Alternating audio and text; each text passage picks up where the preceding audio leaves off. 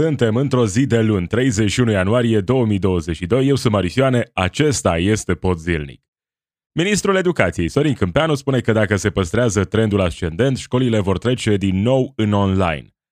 Bogdan Pintilie, vicepreședintele Organizației de Tineret a P N L Brașov, a publicat o fotografie trucată cu viceprimarul U S R, cu ochiul vânăt, în glumă, spune acesta. Claudiu Târziu și Sorin Lavric de la A U R au lansat un podcast, Conservatorii, în care ne spun, printre altele, că Băsescu a fost de stânga și că dreapta nu poate fi extremistă. Fosta lor colegă, Diana Șoșoacă, spune că persoanele vaccinate pot fi accesate prin Bluetooth. Acestea sunt doar câteva dintre principalele subiecte de astăzi. Rămâi cu mine, începe Podzilnic. You are listening to the Podzilnic podcast. News and commentary from a progressive perspective. Reușim să depășim record după record în acest nou val, valul Omicron al pandemiei de COVID nouăsprezece și în afară de testare, ceva vorbe despre tratament, se pare că nu avem o altă strategie decât aceea de a lăsa populația să se îmbolnăvească, să treacă prin boală. Cine e în viață la sfârșitul acestui experiment, bine, cine nu, asta e, s-a întâmplat. A mers pe strategia care de fapt nu e nicio strategie, imunitate natural dobândită, nu? Ce spune ministrul Educației? Spune că dacă se păstrează trendul ascendent, școlile vor trece în online în perioada următoare. Asta pentru că numai în ultima săptămână, cred, au fost douăzeci și șapte de mii de cazuri în rândul elevilor și profesorilor din școlile din România. Un dezastru. Iar acestea sunt cazuri reporta- raportate. În mod clar, numărul este mult mai mare. Toată lumea știe lucrul acesta. Dacă uh, ai măcar așa legături de la distanță cu cineva care uh, are în familie sau este elev în școlile din România, știi că foarte mulți copii, în unele situații trei sfert de clasă, e acasă pentru că sunt, între ghilimele, răciți. Evident, știm, uh, nu avem epidemie de răceală sau de gripă, avem epidemie de COVID nouăsprezece, pandemie chiar, cu zeci de mii de cazuri în fiecare zi, iar lucrul ăsta se poate vedea chiar dacă școlile nu au intrat în online, cu câteva excepții doar. În realitate, foarte mulți copii sunt acasă și nu beneficiază de niciun fel de uh, acces la învățământ, poate doar își primesc lecțiile de la colegi și atât, pentru că sunt bolnavi. Sunt foarte mulți copii bolnavi în acest moment în România, iar strategia încă de la început a fost ținem școlile deschise și e sub pretextul ăsta că educația este importantă. Educația e importantă acum, nu când trebuie să alocăm fonduri, nu când trebuie să verificăm astfel încât programele școlare să fie adaptate vremurilor în care trăim. Nu, atunci nu e importantă educația, e importantă acum când de fapt pretextul acesta e, e doar atât, un pretext, ținem școlile deschise ca să lucreze părinții, ca să avem creștere economică, ca să fie mulțumiți patronii, corporațiile și așa mai departe. Ăsta e motivul pentru care s-a redus și perioada aceea de carantinare, nu? De fapt, despre asta a fost toată criza. Numai că, în momentul în care, de fapt, cei care sunt împotriva oricăror norme de bun simț nu au problemă cu lucrul acesta. Ei consideră că până și aceste măsuri sunt ultra-restrictive, deși nu există restricții reale în acest moment în România, atunci guvernul, autoritățile pot să joace rolul acesta de uh, oameni care par că sunt preocupați de ce se întâmplă, când în realitate nu fac mai nimic. Școlile în online, doar în momentul în care vor fi efectiv forțați de dezastru și de noile reguli pe care le-au stabilit cu acel grad de ocupare în spitale. Abia atunci uh, se va ajunge, poate dacă nu modifică regulile între timp, că s-a mai întâmplat, nu? Aveau la un moment dat stabilit acea rată de infectare la nivelul unei localități la șase la mie. Când am depășit șase la mie, a, gata, nu, nu mai e bună regulă, o schimbăm. Punem după gradul de vaccinare al profesorilor. Acum o nouă regulă cu gradul de ocupare a locurilor din spitale. Abia atunci se vor închide școlile, după regulile de acum. Da, mă aștept să schimbe și regulile acestea sau în ceasul al doisprezecelea să iau o decizie de bun simț, deși va fi prea târziu acum, pentru că prea târziu atunci, pentru că deja acum dezastrul e atât de mare. Am văzut uh, inclusiv Gabriela Firea, nu? Uh, de la P S D, ministru în guvernul din care face parte și domnul Sorin Câmpeanu, S-a infectat din nou cu covid nouăsprezece, probabil varianta Omicron, în termen de nu știu, trei patru luni, al doilea episod de boală, după ce a luat boala de la copii, așa cum s-a întâmplat în foarte multe familii din România în această perioadă. Da, cei care încă mai sunt cumva preocupați de situația complicată prin care trecem, cred că sunt o minoritate acum și atunci mergem după regulile majorității în care, hai, cine e suficient de puternic, are un sistem imunitar suficient de puternic, o să fie ok, cine nu, mai vedem noi. Asta e toată strategia pe care o avem în acest moment. Zilele acestea am observat și cum Partidul Național Liberal e cumva gelos pe AUR. Da, P N L este invidios pe atenția de care a beneficiat AUR în ultima perioadă și vor să arate că AUR nu sunt singurii extremiști care îndeamnă la violență, mai sunt și ei pe acolo, clasicii de dreapta care sunt acolo the O G, cei care instigă la violență. După cazul acela cu un consilier amenințat cu, știi, te punem în scaun cu rotile, acum avem o nouă situație la Brașov. Viceprimarul din Brașov a fost amenințat de un liberal care a postat o imagine cu ea, cu ochiul vânăt, în spirit de glumă, spune acesta. Bogdan Pintilie, vicepreședintele organizației de tineret a P N L Brașov, a postat pe Facebook o fotografie trucată cu Flavia Boghiu, viceprimarul U S R, în care aceasta apare cu ochiul vânăt.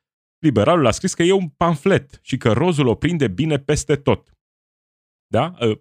Asta e o glumă extrem de haioasă în mintea acestui om, Bogdan Pintilie, vicepreședintele organizației de tineret a P N L. Florin Cîțu a spus că nu tolerează astfel de gesturi, iar partidul va sancționa vinovatul cu excluderea. Vine gestul acesta după ce am văzut o grămadă de liberali care au o aceeași, aceeași atitudine. Ce spune omul acesta, Bogdan Pintilie, într-un uh, interviu pentru Europa F M? Că postarea sa nu are nicio legătură cu violența domestică și că postările sale sunt făcute în spirit de glumă. În ce context e amuzant să truchezi o imagine în care pui un om uh, în această ipostază, în care, pentru că ai anumite neînțelegeri politice, ideologice, de strategie, nici nu mai contează, uh, mergi într-acolo încât să lansezi nu neapărat amenințări directe, dar amenințări așa, uh, iar sta bine și cu un ochi vânăt, nu? Ce put- poți să înțelegi altceva din, uh, din această fotografie postată de domnul Pintilie Bogdan pe Facebook? Uh, un... Uh, prieten, poate, îi spune că n-ar face mișto cu astfel de lucruri uh, și uh, acesta îi răspunde: nu face, fratele meu, las că fac eu. Altcineva: nici eu n-aș face, mi-ar plăcea să fie reale. Și ce s-a întâmplat la Mogoșaia să facem și la Brașov. Aceștia sunt uh, colegii de partid al lui Florin Cîțu și e important să înțelegem contextul actual că, da, uh, foarte mulți uh, oameni spun că AUR sunt singurii extremiști, sunt, vai, sunt ceva cu totul diferit, ceea ce e parțial adevărat că sunt ceva diferit, sunt într-adevăr ceva diferit, dar uh, auriști sunt cam prin toate partidele din România, din păcate, iar în P N L până și uh, liderul partidului, și aici nu mă refer la Florin Cîțu, domnul Klaus Iohannis, a avut la rândul său accente fasciste uh, în perioada alegerilor, în care toți ceilalți erau dușmanii poporului, doar el și partidul său erau apărătorii democrației. Cu astfel de modele e destul de ușor de înțeles de ce ajungem într-o situație ca aceasta în care normalizăm violența. Normalizăm discursul acesta violent cu amenințări în care e haios să vezi pe cineva cu ochiul vânăt. Ha, ha, ce glumă, îi stă bine în roz. În ce context ar putea să fie o astfel de fotografie privită ca o, o glumă haioasă și nu ca o amenințare la adresa unui viceprimar cu care ai, nu știu, neînțelegeri, cu care ai o problemă. Da, oameni de seamă acolo la tineretul liberal, sub conducerea lui Klaus Iohannis și Florin Cîțu. Hai să revenim la uh, adevărații uh, extremiști ai momentului, la AUR. Claudiu Târziu și Sorin Lavric au lansat un podcast, Conservatorii, în care ne vorbesc despre ce este de fapt partidul acesta, care este ideologia partidului, ne vorbesc despre extremismul adevărat și cum dreapta nu poate fi extremistă. Acestea sunt câteva dintre afirmațiile pe care le-au făcut, că dreapta nu poate fi extremistă în acest podcast. O să mai auzim și că Băsescu nu a fost de dreapta, a fost de stânga, de fapt, și că AUR nu e un partid reacționar, de fapt AUR este un partid pro, pro-libertate, printre altele. Hai să auzim câteva fragmente din acest podcast Conservatorii cu senatorul AUR Sorin Lavric și copreședintele AUR, deputat Claudiu Târziu. Hai să, hai să auzim primul moment în care ne spun că extremismul nu poate fi de dreapta, extremismul e doar de stânga. Ei sunt de dreapta neextremiști. Ei sunt de ce nu există extremiști de dreapta? Îți dai seama ce, ce vâlvă și, și stenahorie o să stârnești spunând că nu există decât extremisme de stânga, pentru că așa le dai apă la moară. Ha, ha, fasciștii de la AUR arată cu degetul numai către extrema stângă. Te rog. Da, asta, dar neironic. Ha, ha, fasciștii de la AUR au o problemă cu... Uh... definițiile. Da, fascismul, cum am spus, este, este de fapt o mișcare cu solide rădăcini în marxism și care nu are deloc caracteristicile dreptei. Ca să poată să fie o extremă a dreptei, ar trebui să aibă atributele dreptei. Or... Deci am înțeles. Fascismul nu este de dreapta, ne spune domnul Claudiu Târziu. Fascismul este o ideologie politică radicală și autoritară de aripă dreaptă, definită în primul rând de un naționalism radical, de o putere dictatorială, de suprimarea opoziției și de o puternică regimentare a societății și a economiei. Fasciștii încearcă să organizeze o națiune în conformitate cu perspectivele, valorile și sistemele corporatiste, inclusiv sistemul economic și economia. În viziunea lui Claudiu Târziu, fascismul e prin definiție de stânga, dreapta nu poate fi extremă pentru că dreapta creștin-conservatoare e de fapt de partea adevărului, a dreptății și a libertății. Descoperim noi lucruri împreună în acest podcast Conservatori alături de Claudiu Târziu și Sorin Lavric. Care sunt aceste atribute ale dreptei? Ce înseamnă dreapta, foarte pe scurt? Dreapta înseamnă tradiție, înseamnă prudență politică, înseamnă că progresul este făcut cu măsură și numai pe baza experienței trecutului, cu pași foarte mici. Progresul e făcut împotriva dorințelor dreptei conservatoare. Dreapta și extrema dreaptă, în cazul AUR, pentru că există așa ceva, câștigă alegerile doar în acele momente în care se folosesc mai mult de uh, diferențe culturale, se concentrează pe războiul acesta între uh, conservatori și progresiști, la nivel cultural, nu la nivel de economie. De asta, atunci când uh, Claudiu Târziu definește aici ce reprezintă dreapta și de ce dreapta nu poate fi extremă, ne vorbește despre tradiție, despre uh, progresul acela uh, cumpătat, uh, nu prea repede, să nu stricăm ceva. Uh, uh, ideea asta că tradiția uh, e importantă doar pentru că e tradiție și că trebuie să o păstrăm, fără să se refere la ce înseamnă dreapta din punct de vedere economic.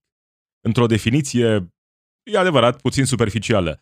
Stânga înseamnă omul înainte de profit, oamenii înainte de profit, dreapta înseamnă profitul înainte de oameni, ca o justificare ulterioară, pentru că doar așa putem să-i ajutăm pe oameni, dacă punem mai întâi interesul economic și apoi oameni în general.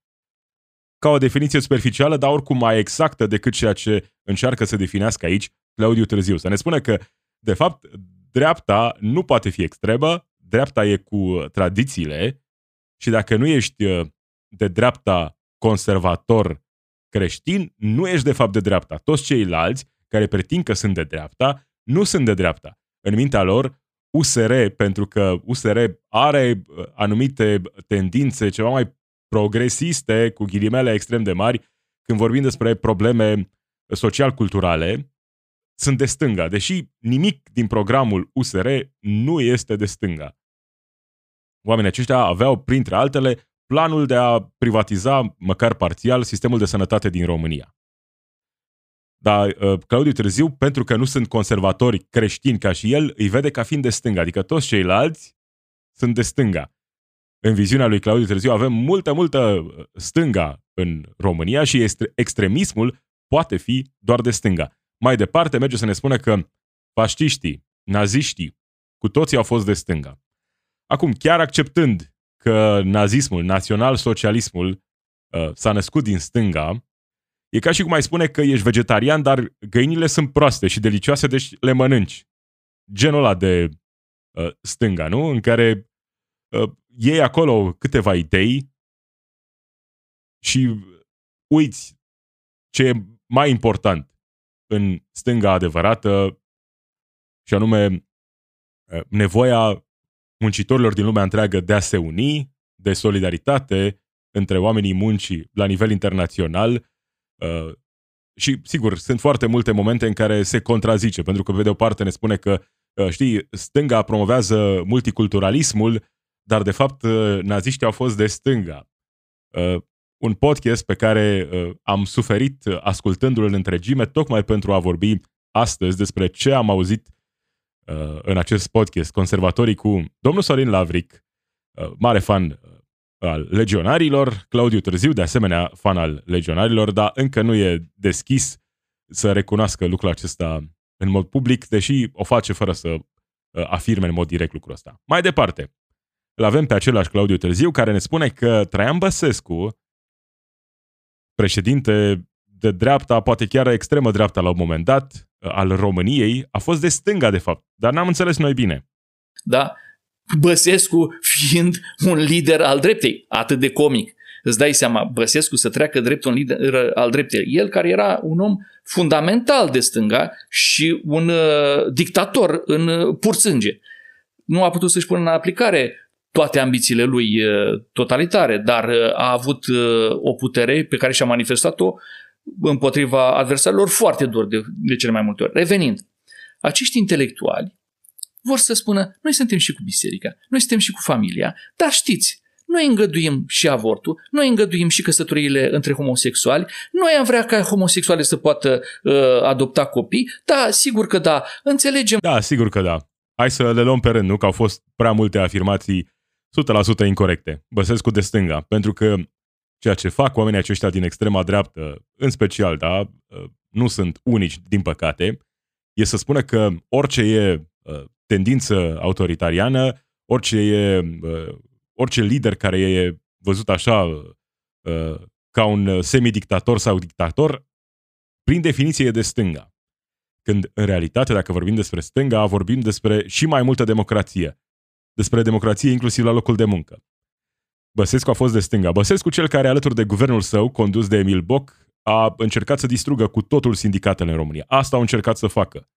Ba chiar au fost pe cale aproape să reușească. Au slăbit sindicatele în perioada în care au fost la putere. Băsescu, care a impus politici uh, de dreapta, în mod clar, austeritate, într-o perioadă de criză, când era nevoie mai degrabă de și mai multe investiții, de și mai multă implicare pentru a rezolva problemele societății în acel moment. Nu, noi am mers pe austeritate, pentru că așa ieși din criză. Băsescu de stânga. Asta e o glumă din asta extrem de proastă, dar trebuie să înțelegi, de fapt, ce, gânde- ce gândește și cum gândește Claudiu Târziu pentru a înțelege de ce îl vede pe Băsescu ca fiind de stânga. Pentru că în mintea sa nu poți să fii de dreapta dacă nu ești conservator și creștin în același timp. Pentru el, aceea e singura uh, uh, dreaptă autentică, adevărată. Aceea e dreapta dacă ești conservator, creștin, naționalist, român. Atunci ești conservator, da? Atunci ești conservator de dreapta, altfel ești de stânga, ca Băsescu, așa cum ne spune Claudiu Târziu. Dreapta nu poate fi extremistă, ne spune același Claudiu Târziu. Când el face parte dintr-un partid și uh, care în mod clar reprezintă extrema dreaptă în România, și promovează acele valori. Promovează neofascismul, în mod clar sunt fani ai legionarilor, sunt conectați la tot felul de organizații neolegionare din România, printre ele Frăția Ortodoxă și altele, și atunci e destul de clar ce este partidul acesta. Numai că aveau nevoie de acest podcast prin care să se prezinte ca fiind ei. De fapt, suntem niște oameni obișnuiți, conservatori, cu religia noastră. În partea a doua acestui clip ne spune că are o problemă cu acei intelectuali care se dau de dreapta, conservatori, care merg și la biserică, dar care sunt de acord cu avortul, care sunt de acord cu căsătoriile între persoane de același sex, care sunt de acord ca cupluri de același sex să adopte copii. Iar el, evident, în mod clar, are o problemă cu lucrul acesta. Același Claudiu Târziu care ne vorbește despre libertate. Cum poți să vorbești despre libertate când ești împotriva libertății, dreptului unei femei de a alege ce face cu propriul ei corp? Cum poți să spui că ești pro-libertate când ești împotriva libertății unor oameni de a se căsători așa cum văd ei de cuvință să facă? Cum poți să spui că ești pro-libertate când consideri că e mai bine ca un copil să stea într-un orfelinat decât să aibă parte de o familie care să-l iubească, indiferent de sexul părinților sau de orientarea lor sexuală? Dar așa văd oamenii aceștia libertatea. Când îi auzi pe acești oameni strigând libertate, libertate, noi suntem pro-libertate, de fapt, ceea ce spun de fiecare dată, fără excepție, e noi vrem libertatea noastră de a-ți spune ție ce să faci. Ești liber atât timp cât ești conservator, creștin, naționalist ca și noi. Altfel, respecti regulile noastre. Ce libertate? Vrem noi libertatea de a-ți spune ție ce să faci. Dintotdeauna despre asta a fost conservatorismul acesta promovat de Claudiu Târziu în acest podcast și, din păcate, și în Parlamentul României. Dar nu se oprește aici, e un podcast de vreo patruzeci și nouă de minute în care au vorbit despre uh, extremism în general și despre cum ei, de fapt, nu sunt extremiști. Printre altele, ne mai spune și că AUR nu este un partid reacționar. AUR nu e un partid contra. AUR e un partid pro. Dreapta este, prin excelență, o mișcare politică pro ceva. Exact cum este AUR astăzi. Noi, în ciuda portretului înnegurat, sumbru, aș spune, pe care ne-l fac adversarii, noi nu suntem anti-ceva. Noi suntem pro. Bună oară! Suntem pro-libertate. Nu suntem împotriva guvernului de amorul artei, că așa vrem noi, să fie dat guvernul jos sau din scopuri pur politicianiste, populiste, cum zic adversarii noștri. Nu. Noi suntem pentru apărarea libertății și apărând libertatea, cultivând-o, intrăm inevitabil în conflict cu ei și devenim anti cei care vor să îngrădească libertatea, care vor să o suprime. Suntem anti forțe, împotriva forțelor liberticide, dar nu pentru că noi doctrinari ne propunem să fim anti, ci pentru că noi ne-am propus să fim pro. Ei sunt pro, da? Ei sunt pro-libertate, încă o dată. Când oamenii aceștia spun că ei sunt pro-libertate, ei vor libertatea lor, în sfârșit, de a se afișa în public așa cum sunt. Neolegionari, fasciști. Aceștia sunt oamenii care fac parte din acest partid, din AUR. Și ca o paranteză, AUR nu e unic din punctul acesta de vedere. Neolegionari, fasciști sunt în multe partide din România. În toate m-aș avânta chiar să spun. Am văzut astfel de tendințe și la alți lideri politici.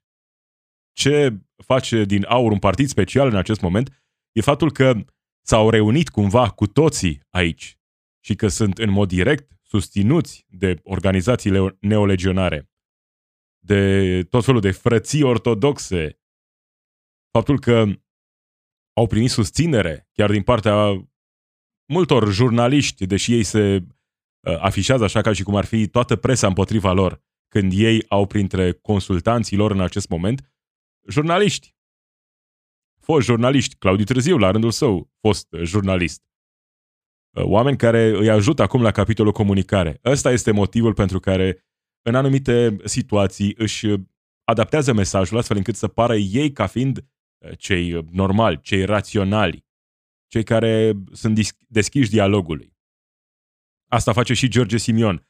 Pe de o parte merge pe la casele politicienilor, le face public adresa pe internet și spune că aceștia sunt criminalii care trebuie să plătească, intră în primăria Timișoara și lansează din nou amenințări, pentru că e străinul ăla de friț acolo care, ok, îl poți critica ca fiind incompetent, ceea ce, din păcate, am constatat cu toții că este, dar problema nu e că e străin, problema e că nu a fost pregătit pentru funcția pe care o ocupă, plus contextul nefavorabil în care, prin care trece, din păcate, întreaga țară acum. Da? Lăsând paranteza la o parte, ceea ce face AUR în acest moment, inclusiv cu acest podcast, e să încerce să, să crească în continuare prin a atrage publicul care nu ar fi uh, deschis unui mesaj ultraconservator în mod direct, care nu ar fi deschis uh, uh, alăturării, asocierii cu extrema dreaptă. Și atunci vor să pară raționali, să pară sensibili. Uite, suntem îmbrăcați uh, la costum, cravată, stăm relaxați și vorbim despre cum noi nu suntem extremiști. George Simion, stropit cu cerneală, nu o trebuie să iertăm, e în regulă. Când nu sunt camerele pe el, mai trage câte o palmă, el sau oamenii din jurul său, celor care îi intră în cadru. Ăștia sunt oamenii de la AUR, sunt un nou pericol, dar, din păcate, așa cum vedem în sondaje, sunt deja în mainstream. Sunt acolo, iar partidele uh, vechi, așa zis mainstream, acele partide sunt responsabile în mod direct pentru situația asta, pentru că incompetența lor, complicitatea lor la furturile din ultimii treizeci de ani ne-au adus aici. Pentru că atunci când oamenii văd că sunt mințiți, mințiți an după an, cu tot felul de pseudo-soluții, acceptați liberalizarea, că o să ne fie bine, o să vedeți. Atunci vine AUR, care nu are niciun fel de alte idei la nivel economic.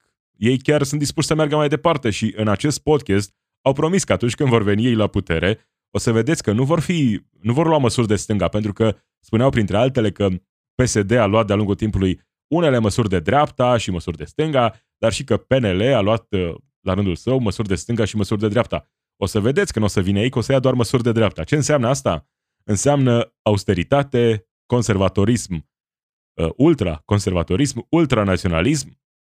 Și dacă ești în vreun fel opus ideologic, ce libertate? Nu, libertatea e pentru ei. Pentru ei și cei ca ei. Ai o altă orientare sexuală, ești femeie în România și crezi că e dreptul tău să decizi ce se întâmplă cu propriul tău corp, lucrurile acestea vor fi atacate în mod direct, sunt deja atacate de partidul acesta, AUR. Pentru că ei ne-au spus în mod explicit, deși au fost atâția oameni care s-au făcut că nu înțeleg sau au vrut să, să nu înțeleagă ce sunt și ce vor să facă oamenii aceștia în România.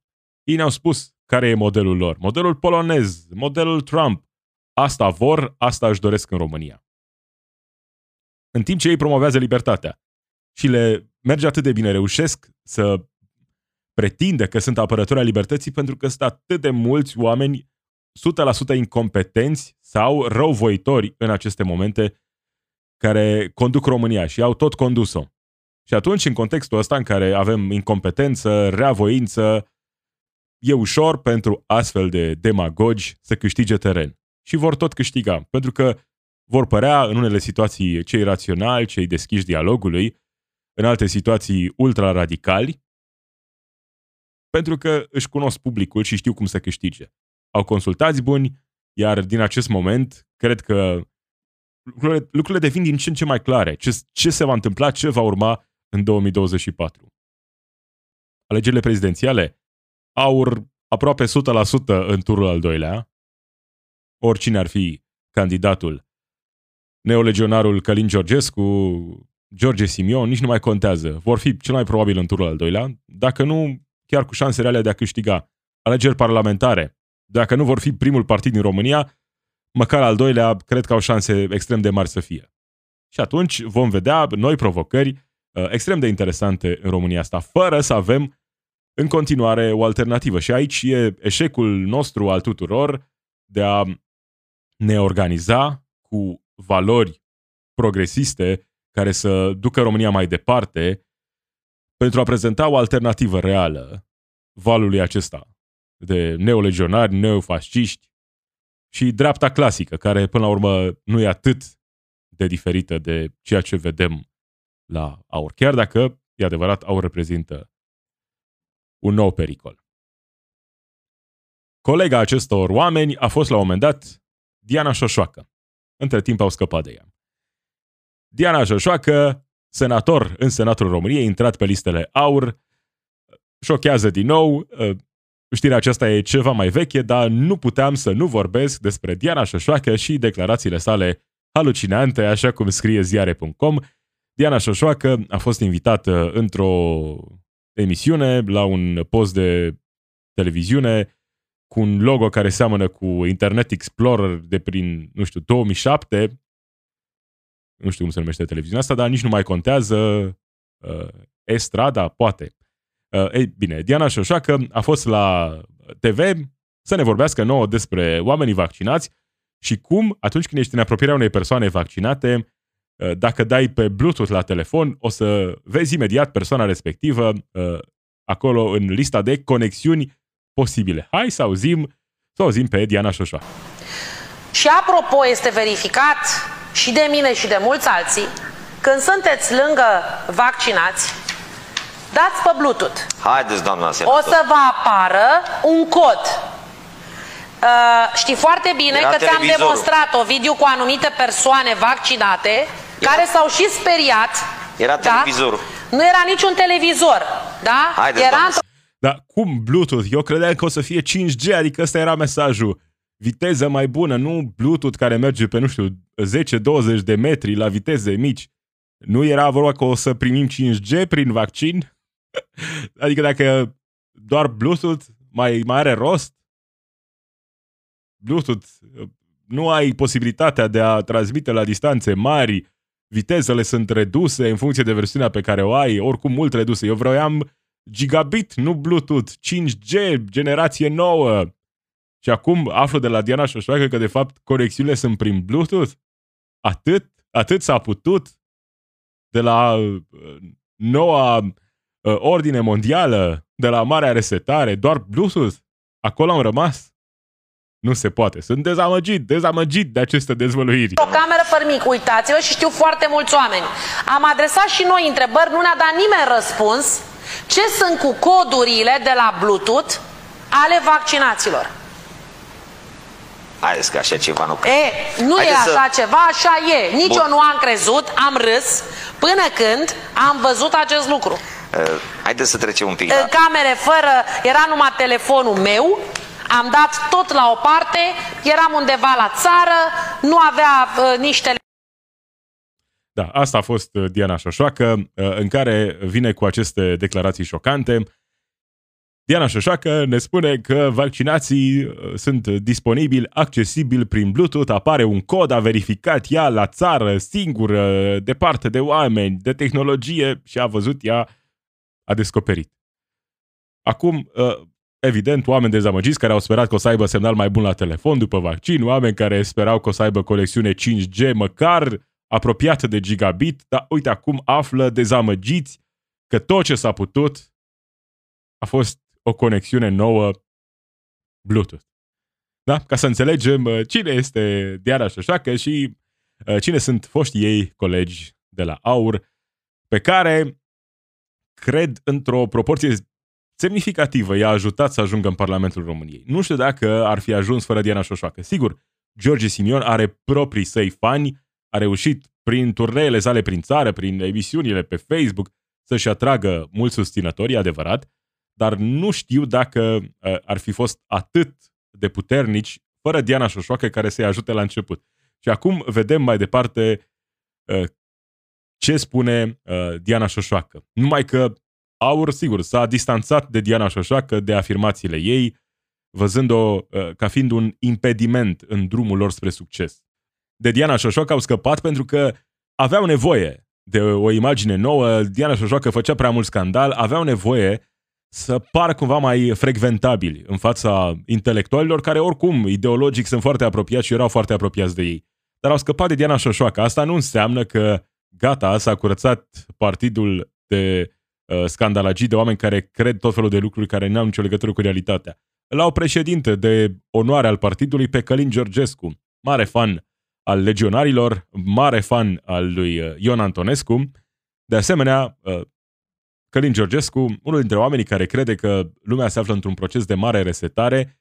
Procesul ăsta de resetare nu doar că există, e real, poate fi văzut, e uh, orchestrat de ființe non-umane.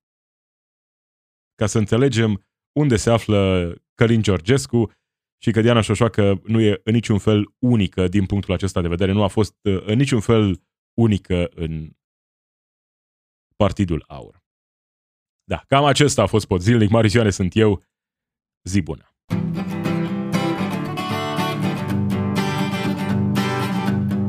It's we who run the weapons plants and fight the wars they wage, and who work consumer hotlines from the inside of a cage. It's we who sweep the stock exchange where it's our lives they trade, but the black bloc makes us strong. Solidarity forever, solidarity forever, solidarity forever. For the black bloc makes us strong.